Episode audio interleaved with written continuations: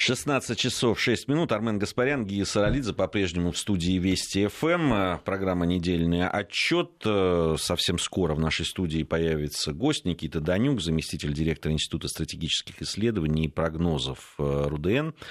А, ну, а пока мы начнем, наверное, с того, что в Париже произошло. Я предлагаю поговорить, потому что э, есть здесь э, Э, много показательного. Много показательного, да. Я напомню, что с ножом э, молодой человек напал на прохожих в центре гражданин Франции. Парижа, гражданин Франции, выходец из России, родился он в Чеченской республике, Хамзат Азимов его зовут, э, родился он в 1997 году, в 2010 ему было предоставлено французское гражданство. Уехал, я так понимаю, он из России, из Чечни еще раньше. Э, то есть это не сразу. А, привлекался он э, уже за ним по каким-то там... Был замечен, в общем, спецслужбами, попал в какую-то из организаций. Ну, вот в итоге закончилось тем, чем закончилось. Погибли люди, раненые люди, застрелили полицейские э, самого нападавшего, как водится, взяли на себя это все ответственность ИГИЛ, запрещенная организация в России. А, ну, наверное, о русском следе это будут говорить все равно. Так уже начали. Первые-то новости, что это был э, русский след, ведь никого же не волнует, что он уже 8 лет как гражданин другого государства. Главное же это объявить громко, а потом может так между строчкой сказать, ну да, там гражданин Франц, какая досада. Ничего не поделаешь. Это же уже никто не вспомнит. Запоминается это первое и последнее, а не то, что там где-то между строчек упомянул. А, Никита Данюк присоединился к нам. А, Никита, приветствуем. Приветствуем. Товарищи, прошу прощения за небольшое опоздание. А, по поводу вот этого нападения и по поводу уже звучащего о том, что все делают акцент на то, откуда вот этот самый Хазат, э, Хамзат Азимов, который напал на э, людей, э, там пострадали и туристы, насколько я понимаю, многие, потому что все это происходило в центре Парижа, в туристическом центре Парижа. Но понятно, что вот о, о, о его месте происхождения, о месте рождения, и как Кармен абсолютно четко говорит, сначала появилось о том, что он э, уроженец Чечни, а потом, что он гражданин нет, Франции. Нет, сначала появилось, что выходец из России, И, да. потом дополнили, что он уроженец Чечни, только потом, через несколько часов, скромненько сказали, ну, вообще, да, там, с 2010 ну, года. Мне кажется, проблема не в том, где человек родился, а где он, а, скажем так, сформировался уже в личность взрослую. И в данном случае глубоко убежден, что если бы этот молодой человек, который совершил ужасное преступление, свои юношеские годы провел провел бы как раз в Чеченской Республике. А, не могу утверждать на 100%, но тем не менее вероятность того, что он как раз никогда бы не симпатизировал разного рода террористическим, там, экстремистским организациям, эта вероятность была бы намного больше. Потому что э, сейчас именно Чеченская республика это одна из, действительно, один из регионов, где э, по-настоящему ведется очень жесткая как мне кажется, очень справедливая и эффективная борьба против подобного рода экстремистов, террористов, людей, которые, ну, в данном случае, как мы видим, являются очень большой угрозой для э, простого общества. Что касается ситуации с Францией, ну, мы с коллегами вот в этой студии много раз уже с вами обсуждали, что, а, в общем-то, европейское общество, в том числе и французов простых, немного жалко. И в первую очередь это связано с тем, что нынешние политические лидеры почему-то в большей степени привыкли расписываться своей беспомощности вместо в борьбе с э, террористами, в борьбе с э, там, исламскими радикалами, вместо того, чтобы реформировать в том числе сферу э, внутренней безопасности, вместо того, чтобы наоборот расширять полномочия специальных служб, вместо того, чтобы уделять большее финансирование, выделять большее финансирование э, силовым структурам. Мы, в общем-то, видим, на наших глазах это происходит. Э, наоборот, они сокращаются, их полномочия урезаются. И э, то, что происходит с той же Францией, не в контексте именно этого случая, а в контексте миграционных потоков неконтролируемых, говорит о том, что Европа, которая исторически всегда считалась градом на холме, такой спокойной бухтой, где действительно существует существует высокий уровень социально-экономического развития, где человек может чувствовать себя полностью в безопасности. Вот об этой Европе, этой Европы, как мне кажется, по-настоящему уже не существует. Да, есть, не, только, ну... есть только миф, такая проекция, некий аватар, но опять, если вспомнить вот, вот эту ситуацию и рассмотреть ее в контексте внутриполитических процессов той же Франции, помним, что когда была борьба за кресло президента, и во второй тур вышел Эммануэль Макрон, и э, небезызвестный, э, небезызвестный лидер э, там, фронта, да, э, Марин Ле Пен, э, ведь одно из пунктов ее программ было как раз увеличение, э, расширение полномочий специальных служб. Э, мы также обсуждали, что у французов даже списки есть потенциальных экстремистов, радикалов, которые, ну, условно стоят на учете. Но в силу, видимо, определенных особенностей и такого политического, скажем так, э, руководства, стиля э, политического руководства, э, никаких карательных мер в отношении этих людей, которые уже были, скажем так, под наблюдением, под надзором, не происходит. Поэтому в данном случае ну, вот этот Азимов, он вырос во Франции, да, насколько я понимаю, да, он действительно там, имел паспорт э, России, но... Не-не-не, он гражданин, он гражданин Франции. Ну, он гражданин Франции, да, но при этом, как мне кажется, э, дело-то ведь тут совершенно даже и не в связях с нашим государством, да, а дело вообще в очень сложной и, как мне кажется, очень провальной политике, которая проводит э, в целом Европейский Союз, но и в большей степени французское государство я, это... в отношении потенциальных экстремистов? На самом деле, я бы даже не, я бы не стал вот, э, говорить о Европе по отношению вот, э, к такого рода проявлениям, как к единому, да, там, какому-то организму. Мне кажется, что есть э, в том числе страны, которые входят в Европейский Союз, которые абсолютно по-другому да, себя ведут и э, по-другому к этому относятся. Все-таки вот после тех терактов, которые были в Германии, может быть, там Ангела Меркель и продолжала риторику такую, что мы тут всех принимаем, там, но, судя по всему, и судя по тому, что рассказывают знающие люди, в том числе, там-то винтили сильно прикрутили на самом деле. Там перекрыли три из четырех границ, усилили спецслужбы, дали им серьезнейший мандат на работу и так далее, так далее. А, конечно, средства массовой информации по-прежнему рассказывают о том, что надо быть толерантным, ну, надо... Вы У них такая, такая достаточно политика. Я уже не говорю про Австрию. Нет, э, вообще Австрия, Венгрия, на самом деле очень жесткие э, меры предпринимаются в отношении тех же нелегальных мигрантов, которые, естественно, э, этим людям нужно посочувствовать, но давайте не будем скрывать, что среди этих огромных волн миграционных могут затесаться террористы, что они, в принципе, и делали всегда, просто пытаясь выдать себя за простого беженца, который ищет там, лучшие доли в Европе, в той же Греции, хотя, казалось бы, в общем-то, там уровень, скажем так, социально-экономический экономически, да, и способность государства выделять деньги э, не такая, как в тех же самых развитых западных европейских государствах, но то, как жестко они это делают, и это говорит о том, что действительно очень большая разница в подходах. В этом плане ну, тот же Эммануэль Макрон, а, опять же, столкнувшись с такой ситуацией, мне очень хотелось, чтобы он сделал правильные выводы, но, если честно, а, вот стиль его правления за вот больше, чем год, ну, не, так скажем, не предвещает ничего хорошего, вряд ли это человек, который по-настоящему готов закрутить гайки. Ну и более того, не будем скрывать, что он и во многом оказался на своем посту президента благодаря тому, что он не такой жесткий, как э, та же Ле Пен, как, кстати, очень многие представители по-настоящему левого фланга во Франции. Хотя, конечно, тоже все условно, левые, правые, потому что сам Макрон всегда позиционировал себя как такой, вроде как центрист, вроде он не правый, не левый, вроде как представитель контрэлиты, но на самом деле является как раз плоть от плоти вот того Европейского Союза, который, как мне кажется, действительно испытывает последние годы э, значимый системный кризис. Что касается, опять же, преступника. Ну вот э, застал я как раз э, реплику Ар- Армена Сумбатовича. Ничего удивительного. Если в условиях нынешней конфронтации между Западом и Россией есть определенный повод для того, чтобы в очередной раз запустить определенную волну связи террориста с русскими, неважно, да, что эта связь на самом деле вообще не подтверждается никак, естественно, она будет использована. Естественно, она будет,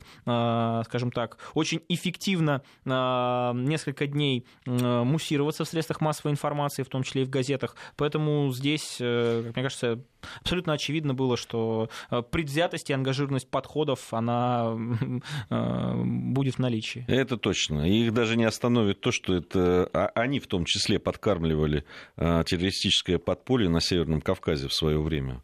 А, в, то, в той же Чечне э, в свое это и... А давайте вспомним, сколько... Так, так... они и продолжают это да, делать. Сколько так называемых политических беженцев, хотя на самом деле не какие-то не политические беженцы, а на самом деле самые настоящие террористы находятся на территории европейских государств. Ну, во Франции в меньшей степени, например, в той же Великобритании да, ну, притча во языцах, это Ахмед Закаев, то, как человек, который, ну, простите, был одним из самых главных, э, скажем так, идеологов э, вот, того, что происходило у нас в 90-е годы на наших, э, в наших южных республиках Северного Кавказа. Ну, пожалуйста, он себя очень вольготно чувствует, и мы знаем, что постоянно происходят так называемые съезды я не помню, как точно называется эта организация, вот это войнавского народа, который вроде не признает власть в Чеченской республике официально, ну. Конгресс, по-моему. Да, по-моему, Конгресс. Вот. И то, какие заявления они периодически принимают, ну, я сейчас до сих пор удивлен, почему... они еще и ордена вручают. Да, почему... И не просто кому-то, а самый отпетый мрази. Вот, например, из последних награжденных небезвестный Суворов Резун высший орден вот этой вот самой ну, лондонской Ичкерии. Да, да. Ну, по-моему, абсолютно очевидно, к сожалению. Можно, кстати, вообще, да, а, вспомнить о том, что агентура глубокого залегания, как раз а, англосаксонская, британская на Северном Кавказе, вот, вот, спящие ячейки, да, еще с 19 века создавала, и никакая это не конспирология, это, собственно, самые настоящие исторические факты, поэтому ну, удивляться не стоит, да, в этих условиях Приходится нам, а, несмотря на все эти вещи, все равно садиться за стол переговоров и с тем же Макроном, и с тем же Ангелой Меркель, и там еще с нашими западными коллегами, так называемыми. Несмотря на то, что наши специальные службы прекрасно знают, как а, откровенные враги нашего государства и враги нашего народа российского вот, получают убежище и получают не просто даже убежище, а даже очень вольготные условия для того, чтобы вести, продолжать заниматься политической деятельностью, ну или как минимум информационно-идеологической, потому что там, мы с Романом Смачевым тоже очень любим на это ссылаться постоянно. Если зайти на сайты, аффилированные с э, холдингом BBG, очень часто можно увидеть вот эти цитаты, вот этих всевозможных э, съездов, конгрессов, деклараций, разные тезисы.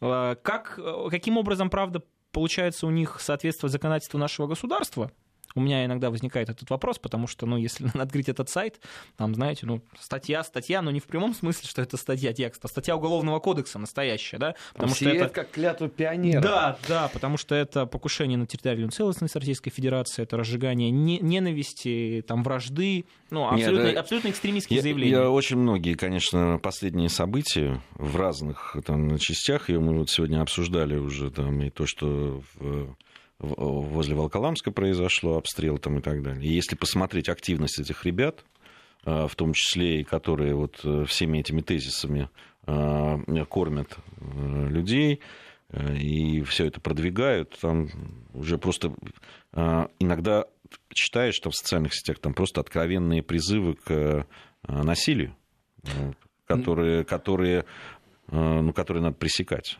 иначе мы очень можем далеко зайти. А, по поводу насилия, давайте к теме, которая, конечно же, волнует и нас, и наших слушателей. Обострилась обстановка в Донбассе. А, в субботу шли активные боевые действия, об этом писали, говорили. На телеканале «Россия-24» наш коллега Саша Сладков по этому поводу делает репортажи. Очень серьезные обстрелы были в, в том числе мирных жителей, раненые есть, в том числе и дети. Очень, очень интенсивный обстрел Горловки – это да. сразу после телефонного разговора Меркель с Путиным. Это сразу после заявления о том, что совсем скоро должен встречаться нормандский формат, что недопустимо то, что на Украине гибнут люди. Вот это вот тут же прозвучало ответом. Ну, начну, наверное, с главного. А, постоянно об этом говорю. Не приходится просто верить, что и украинские власти, точнее, политический режим, который сейчас находится на Украине в главе, и наши западные партнеры, в первую очередь, конечно, в лице Соединенных Штатов Америки и в меньшей степени в лице Германии и Франции, но тем не менее, а, настроены на то, чтобы урегулировать ситуацию. И, к сожалению, те институты, которые должны фиксировать подобного рода провокации, подобного рода нарушения, а, ну, в том числе представители миссии ОБСЕ, которые наделены этими полномочиями, которые должны намного раньше, чем а, российские или, собственно, там, а, средства массовой информации Донбасса реагировать на такие Никит, вещи. Миссия ОБСЕ сколько там работает уже? Года три? Года три. За ну, это вот... время они хоть что-нибудь увидели? Ну, они... они Кроме конечно... жалоб, что их бьют. А, кстати, на этой неделе они опять пожаловались. Да, они опять пожаловались, они периодически выпускают отчеты двух-трехнедельной просроченной давности, где, собственно, инцидент уже был давно, собственно, так скажем, проанализирован анализирован, вот, э, при этом они, конечно, фиксируют какие-то вещи, но если честно говорить о том, что э, вот весь этот конгломерат разных институтов международных и наших там э, партнеров западных заинтересован в регулировании ситуации, ну, конечно, не приходится, опять же, нужно говорить о целеполагании. В этом плане почему-то опять удивляет меня. Вот состоялся же разговор, да, Меркель с Путиным, а до этого очень мило побеседовали втроем Петр Порошенко, Эммануэль Макрон, Ангела Меркель. Я внимательно посмотрел за этой встречей проанализировал материалы, которые вышли. И вы знаете, я не нашел ни одного, собственно, ни одной ссылки ни в западных средствах массовой информации, там, немецких, французских, ни там, наших, о том, что, а, в общем-то, гаранты Минского процесса, да, которым является Франция и Германия, хоть какой-то упрек в сторону Порошенко по поводу неисполнения этих самых а, пунктов Минского соглашения а, осмелились сделать. Нет, наоборот, заручились в очередной раз украинские власти в лице Петра Порошенко поддержкой по поводу размещения миротворческих контингентов. При этом в обход конструктивного предложения России разместить этот контингент на линии соприкосновений в отдельных районах нет, они хотят это сделать на территории так называемой, ну, опять же, согласно закону э, вот, э, вот этого об оккупации, да, на оккупированных территориях и на границе с Россией, что автоматически делает нашу страну стороной конфликта, хотя она этой стороной конфликта не является, это написано в Минских соглашениях. В общем... Но миротворцев туда невозможно вести по, по уставу ООН, потому что нужно согласие Донецка и Луганска на размещение. Второй момент. Россия говорила о том, что, извините, это на охрану миссию ОБСЕ, вот да, эти голубые да, каски. конечно. Потому что нас достало слушать каждую неделю, что их обижают, причем, что характерно, обижают их исключительно в зоне действия украинской армии. То есть, если бы хотя бы раз бы они были действительно обижены кем-то там из ополчения, ну, можно было бы э, принять этот упрек. Но все время на фугасе они подорвались на украинской территории, снайпер по ним работал на украинской территории.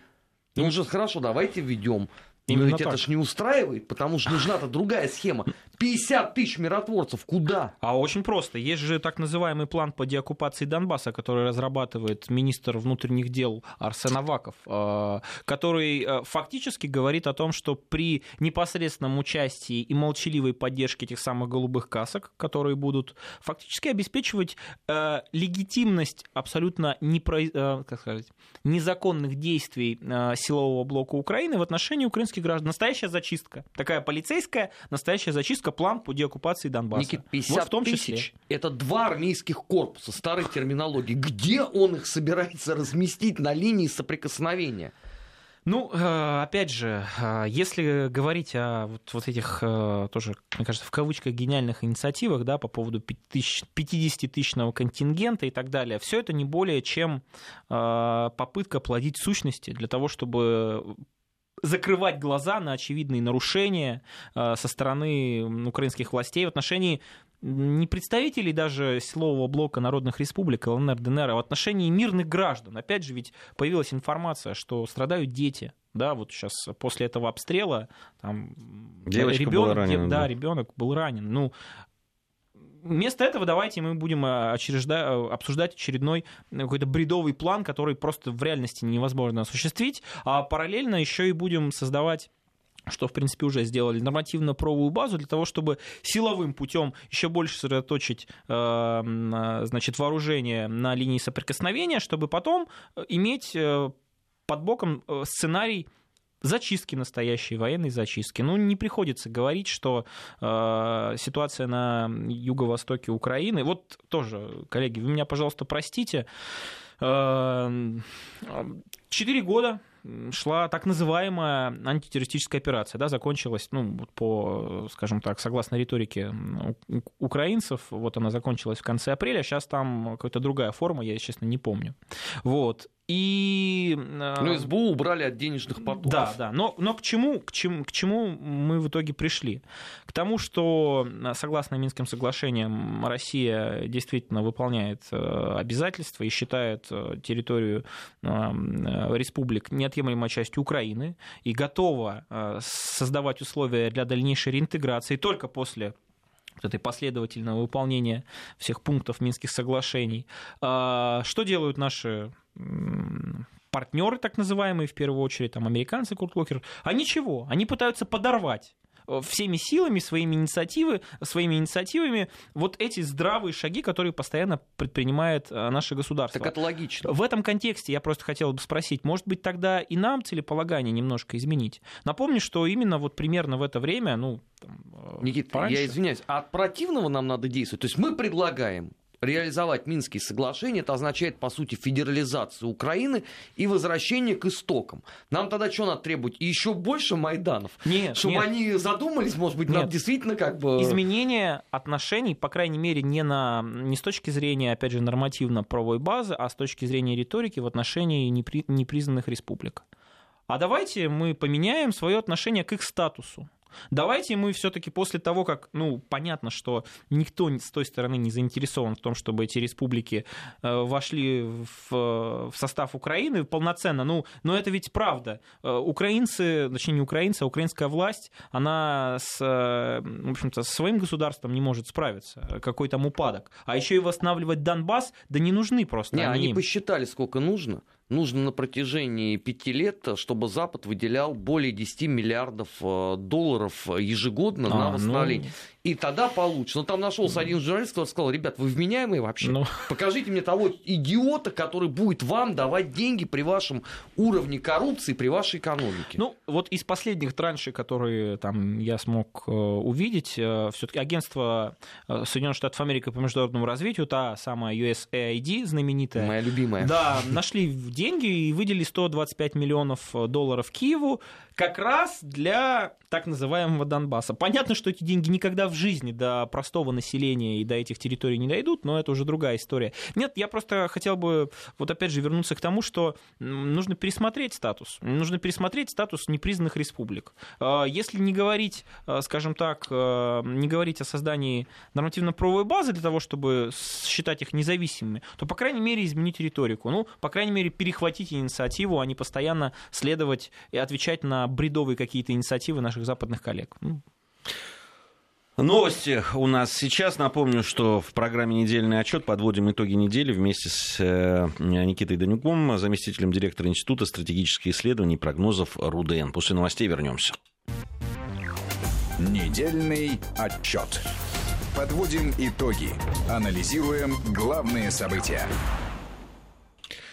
Продолжаем подводить итоги недели. У нас в студии Никита Данюк, заместитель директора Института стратегических исследований и прогнозов э, РУДН. А, ну, наверное, еще одна из э, тем, которую, на которую много говорилось, э, много, в том числе и на нашей радиостанции комментировалось. Это выход Соединенных Штатов Америки из сделки по Ирану. Э, и вчера мы это обсуждали, э, в, подводя итоги недели. Но все-таки да, есть две основные да, там, а, а, два объяснения поведения Трампа. С одной стороны, есть мнение, что он как бизнесмен, он просто, ему не нравится та сделка, которая была, он считает, что из нее можно извлечь большие выгоды. Недаром же он после, там, на следующий день буквально после выхода из сделки сказал, что сделка нужна, но другая хорошая, как он сказал, сделка нужна. Вот и все. Но до этого Обама и... считал, что сделка с Ираном хорошая. Да, ну вот э, по каким-то непонятным американским чисто законам у них это так можно. Один президент сказал, и страна вошла в эту сделку, потом другой, выбрали другого президента, он сказал, не нравится, и вышло. А вот, э, поэтому здесь ну, можно предъявлять им, конечно, в этом претензии, но боюсь, что это бессмысленно выходят... Это вот одна такая точка зрения, просто повышает ставки для того, чтобы сыграть потом и а, вот те, ту часть а, финансовых интересов, которые в том числе затрагивают это и Германию, и Великобританию, и Францию. Недаром они все сказали, что мы не выходим из сделки. Вот. С другой стороны, речь идет о том, что идет эскалация, и чуть ли не а, все ведется к войне. А, Никит, вы какую точку зрения? Мне очень занимаете? Понравилось э, много где я видел этот заголовок в отношении ну, как, раз э, выхода Дональда Трампа из Соединенных Штатов Америки из иранской ядерной сделки, что это поражение Америки, но победа Дональда Трампа. Начну с последнего. Почему это действительно одна из немногих э, ну, условно побед, но тем не менее можно в актив Дональду Трампу это занести. Помним, что в самом начале своего президентского срока э, Дональд Трамп э, и во время предвыборной, собственно, кампании неоднократно говорил о том, что э, политика его предшественника, а именно Барака Обамы, на, в регионе Ближнего Востока, она была полностью провальна, и в том числе одной из причин вот этой провальной политики является не, неправильное отношение к Ирану и вот эта ядерная сделка, которая не соответствовала национальным интересам Соединенных Штатов Америки. Америки. И Дональд Трамп, если а, проанализировать, очень многие именно а, шаги на, а, международном, на международной арене, внешнеполитические шаги, он выстраивает в контексте того, что сравнивает то, что сделал он со своим предшественником, при этом, естественно, выгодную для себя, выгодном для себя свете. Что касается политики Барака Обама на, Барака Обама на, в регионе Ближнего Востока, то действительно ее можно назвать достаточно провальной, потому что американцы, ну, понятно, ситуация с Сирией, понятно, ослабление э, позиции и влияния э, Америки на этот стратегически важный регион, понятно, что ИГИЛ, э, очень сильно испортились отношения с традиционными союзниками, форпостами влияния Соединенных Штатов Америки в регионе в лице Израиля и Судовской Аравии. Дональд Трамп, как мы видим, за прошедший там, больше года да, период, в принципе, позиции более-менее укрепил, по крайней мере, номинально с Израилем, как мы видим, снова стратегический союз. Мы видим, Судовская Аравия снова закупает очень большие эм, в общем-то, очень большое количество американского вооружения, там подписываются контракты, и параллельно э, всему этому мы видим, Дональд Трамп изменяет и документы стратегического характера, где в том числе черным по белому написано, что Иран является сейчас главной угрозой для национальной безопасности Соединенных Штатов Америки. Более того, это террористическое государство номер один. Что даже больше нас угроза. А, и с точки зрения, скажем так, прямоты заявлений, да, да, именно Иран сейчас, как мне кажется, будет Вот той темой, той разменной монетой, благодаря, которому Дональд, благодаря которой Дональд Трамп э, попытается осуществить задуманные им реформы, в том числе в сфере оборонно-промышленного комплекса. Не будем забывать, что Дональд Трамп пришел также к власти на фоне того, что необходимо модернизировать ядерную американскую триаду, необходимо увеличивать и без того немаленький 700 миллиардный бюджет э, Соединенных Штатов Америки как раз на оборону. Он говорит о, многие говорят об увеличении этого бюджета на 1 триллион э, долларов. Более того, понятно, что Иран — это, в общем-то, главная и лакомая цель э, Америки в этом контексте для того, чтобы не просто сохранить свои позиции в этом регионе, а для того, чтобы еще больше увеличивать там влияние, необходима, естественно, эскалация. Э, вот, пожалуйста, придумали повод для эскалации, хотя повод, ну, опять же, высан абсолютно из пальца. Почему? Потому что не только там Германия, Франция, Великобритания, которые, кстати, ведь и были непосредственными участниками вот этой всеобъемлющей да, сделки, вот, э, считают, что Иран абсолютно скажем так, честно и прозрачно выполняет условия этого соглашения. Но и международные институты об этом говорят все. То есть, в общем-то, в этом плане Дональд Трамп прекрасно понимает, что никаких э, скажем так, аргументов обвинить, ну, кроме так называемого вот этого израильского досье, э, да, по поводу того, что Иран не, предостав... не, не переставал разрабатывать эти технологии, ну, у, Амери... у Соединенных Штатов Америки просто нет. Но на самом деле, как мы видим, им такие аргументы и факты, вот эта доказательная база, она абсолютно не нужна. Они пришли с целью, его команда, и он в том числе, с целью изменить э, существующую конфигурацию. Они для этого изменили нормативно правовую базу, прописали Иран в качестве одной из главных угроз, связали, кстати, как они очень любят это делать, э, Иран э, не только с опасностью распространения ядерных технологий, да, ядерного оружия, получения Ираном ядерного оружия, они еще и обвинили Иран ведь в поддержке фактически всех террористических организаций. Ну, ладно, как бы Хизбалла, тут понятно, Хамас, более-менее понятно. Они еще напрямую увязали Иран с исламским государством, запрещенным в России, и с Аль-Каидой, который, я имею в виду Иран, один из немногих как раз по-настоящему боролся с этими террористическими формированиями на территории Сирийской Арабской Республики вместе с российскими ВКС и правительственными войсками Ну, тогда Башара им надо быть последовательным и связать э, Иран непосредственно с Госдепартаментом, который крышевал все эти годы все эти вот э, бандформирования отпетые. Да, да. И в при этом, то есть мы видим, что на самом деле логики-то абсолютно нет, потому что Соединенные Штаты Америки, они в этом плане, вот тот баланс сил, который удалось благодаря вот этому формату э,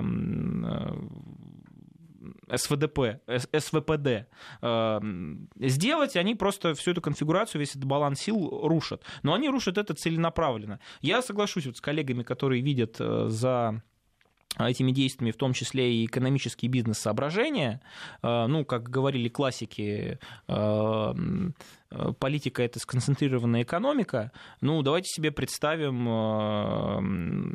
ну, я не говорю про большую войну, да, в регионе, все-таки вероятность именно большого военного столкновения с Исламской республикой Иран, она вряд ли, мне кажется, входит, в, по крайней мере, в ближнесрочные планы. Там американская администрация, несмотря на то, что она за последние там, несколько месяцев стала еще более милитаризированной и абсолютно такие вот американские ястребы, да, по всем направлениям там находятся на, на главных постах. Э, но ведь э, повышение этих ставок и возможная эскалация конфликта, она ведь действительно может принести определенные Э, преференции э, американскому бизнесу. Не будем, э, опять же, забывать, что, во-первых, Иран уже давно находится под санкциями, просто были санкции, которые приняты на уровне Организации Объединенных Наций, Совета Безопасности, вот, как раз в отношении, в 2013 году, если не ошибаюсь, в отношении иранской ядерной программы. И эти санкции действительно были очень существенны для Ирана, потому что они затрагивали в том числе и энергетический сектор, ну, то есть нефтяную промышленность, газовую промышленность, которая является одним из э, главных, в общем-то, скажем так, возможностей пополнять э, бюджет ислам, иранского государства. И американцы сейчас как сделают? Они, Дональд Трамп же объявил о том, что новые будут жесточайшие санкции. Там точно так же будет прописан вот этот принцип экстерриториальности, который и в отношении нашего государства, кстати, напоминаю, действует как раз очень-очень успешно. Благодаря этому можно будет, э, скажем так, с помощью инструментов недобросовестной конкуренции, как говорят в том числе и наши руководители нашего государства, пытаться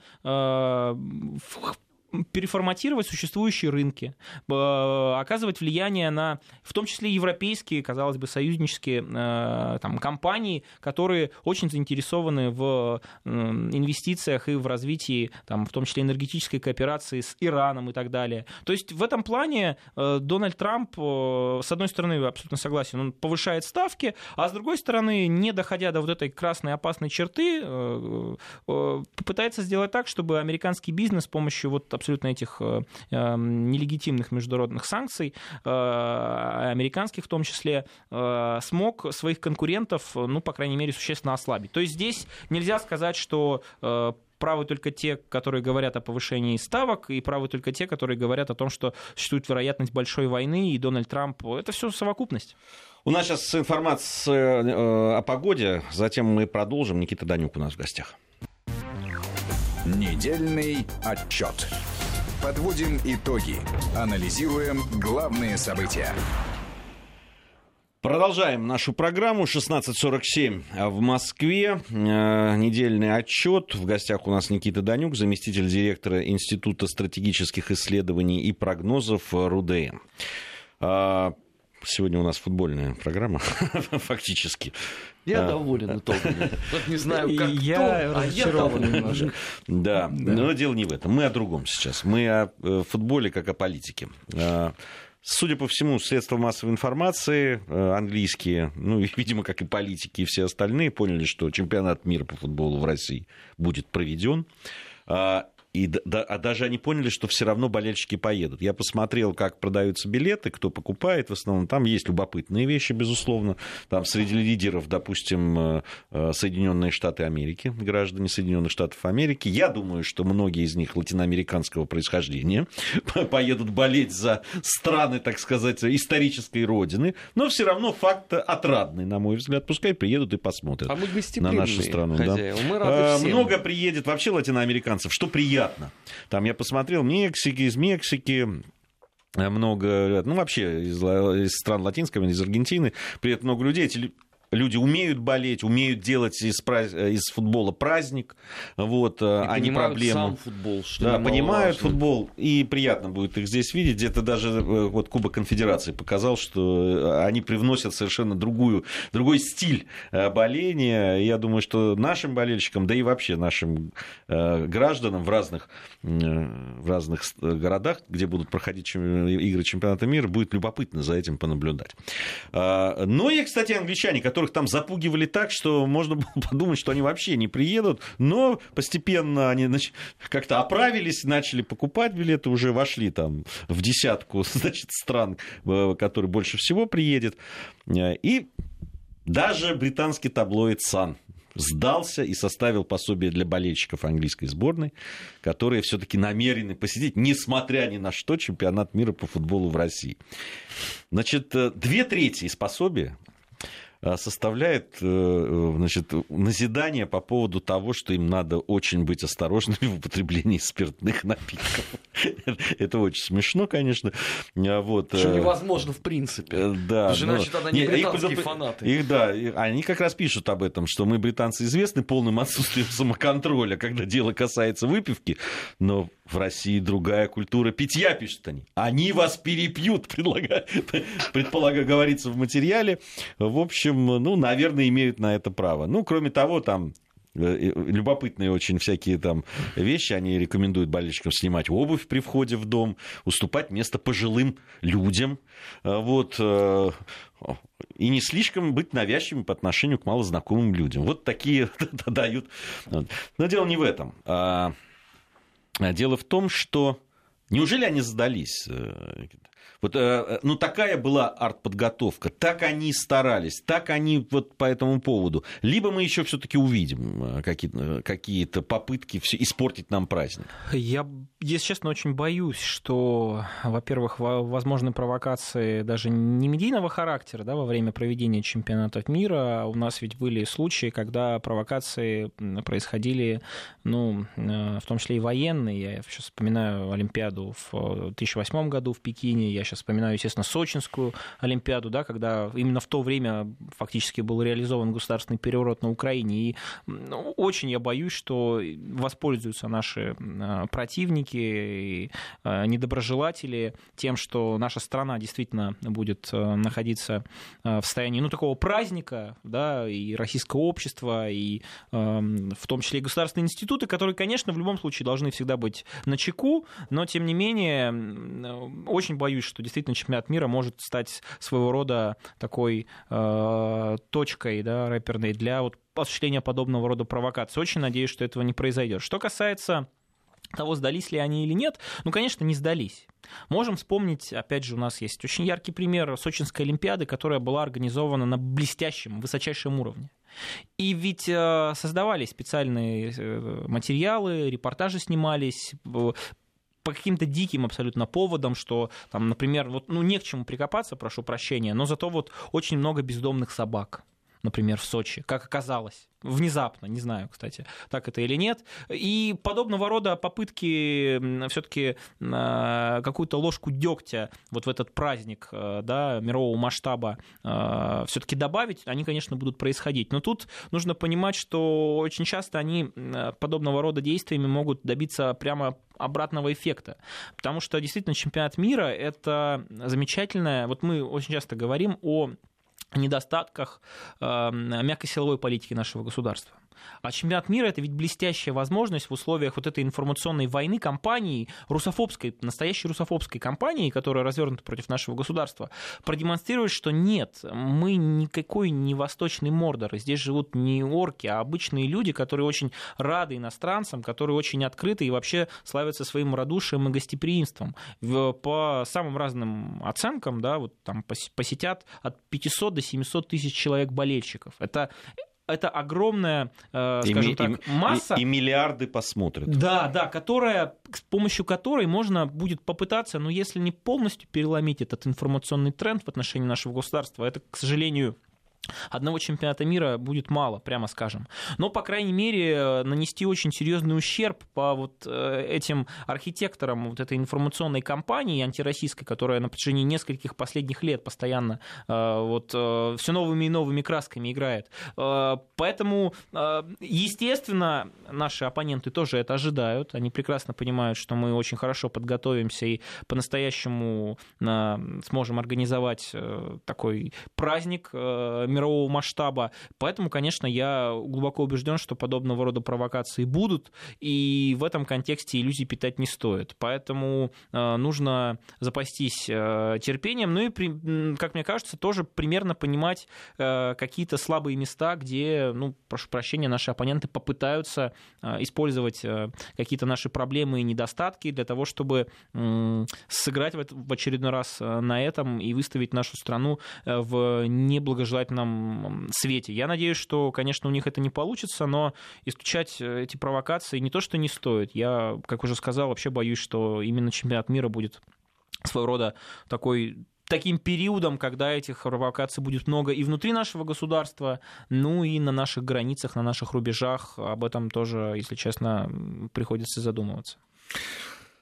А, совсем немного времени остается, но э, хочу, Никита, мы вчера-то высказались по поводу того происходящего в Грузии, вот э, последние там да, два кстати, дня. Все продолжается. Ну да, но такой уже, э, я звонил в Грузию, говорит, уже такой принял несколько карнавальный характер с последнее, вот да. фактически дискотека. Но посмотрим, сегодня вроде тоже опять собираются, на ночь, значит, ночью танцуют, выкрикивают что-то, потом расходятся. Ну такая, устроили клуб.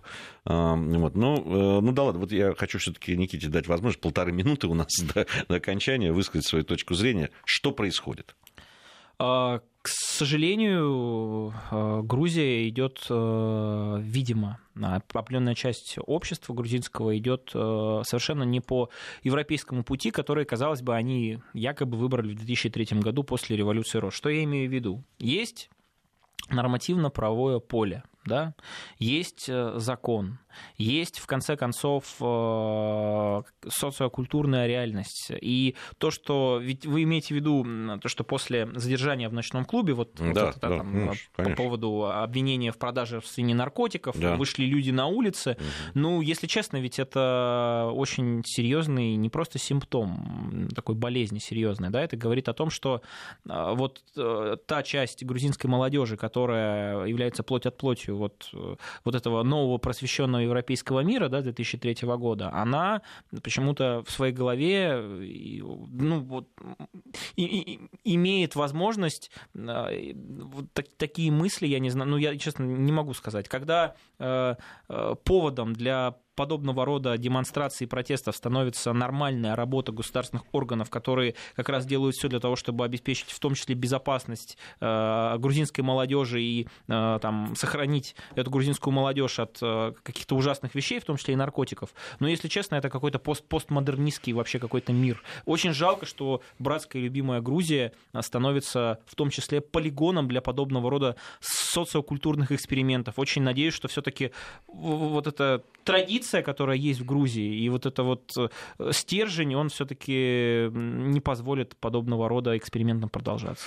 Да, мы вчера говорили об этом, говорили о, э, том, что да даже, ну вот мое последнее посещение Грузии, я часто там бываю и разговариваю с людьми, и простыми людьми, и в, не только в Тбилиси, но и в других регионах. Сейчас вот мы по Хахете ездили, практически всю объездили. Э, Такой это аграрный регион, очень важный, винодельческий, и не только. Э, Вот. И, конечно, сейчас очень серьезное противостояние вот, э, людей, ну, так скажем, грубо, но с традиционными какими-то ценностями, традиционалистски настроенными, и людьми, которые вот уже э, обработаны вот этой либерально, э, либерально такой западнической какой-то вещью, которые считают, что из Грузии надо сделать такой... Голландию какую-нибудь. Да, Мгм. да, да. Там же уже... э, э, Легалайз, э, да, да, да, да. Причем не только там, как каннабис, да, другие Сейчас- запрещенные вещества. Ну, это ужасно, конечно.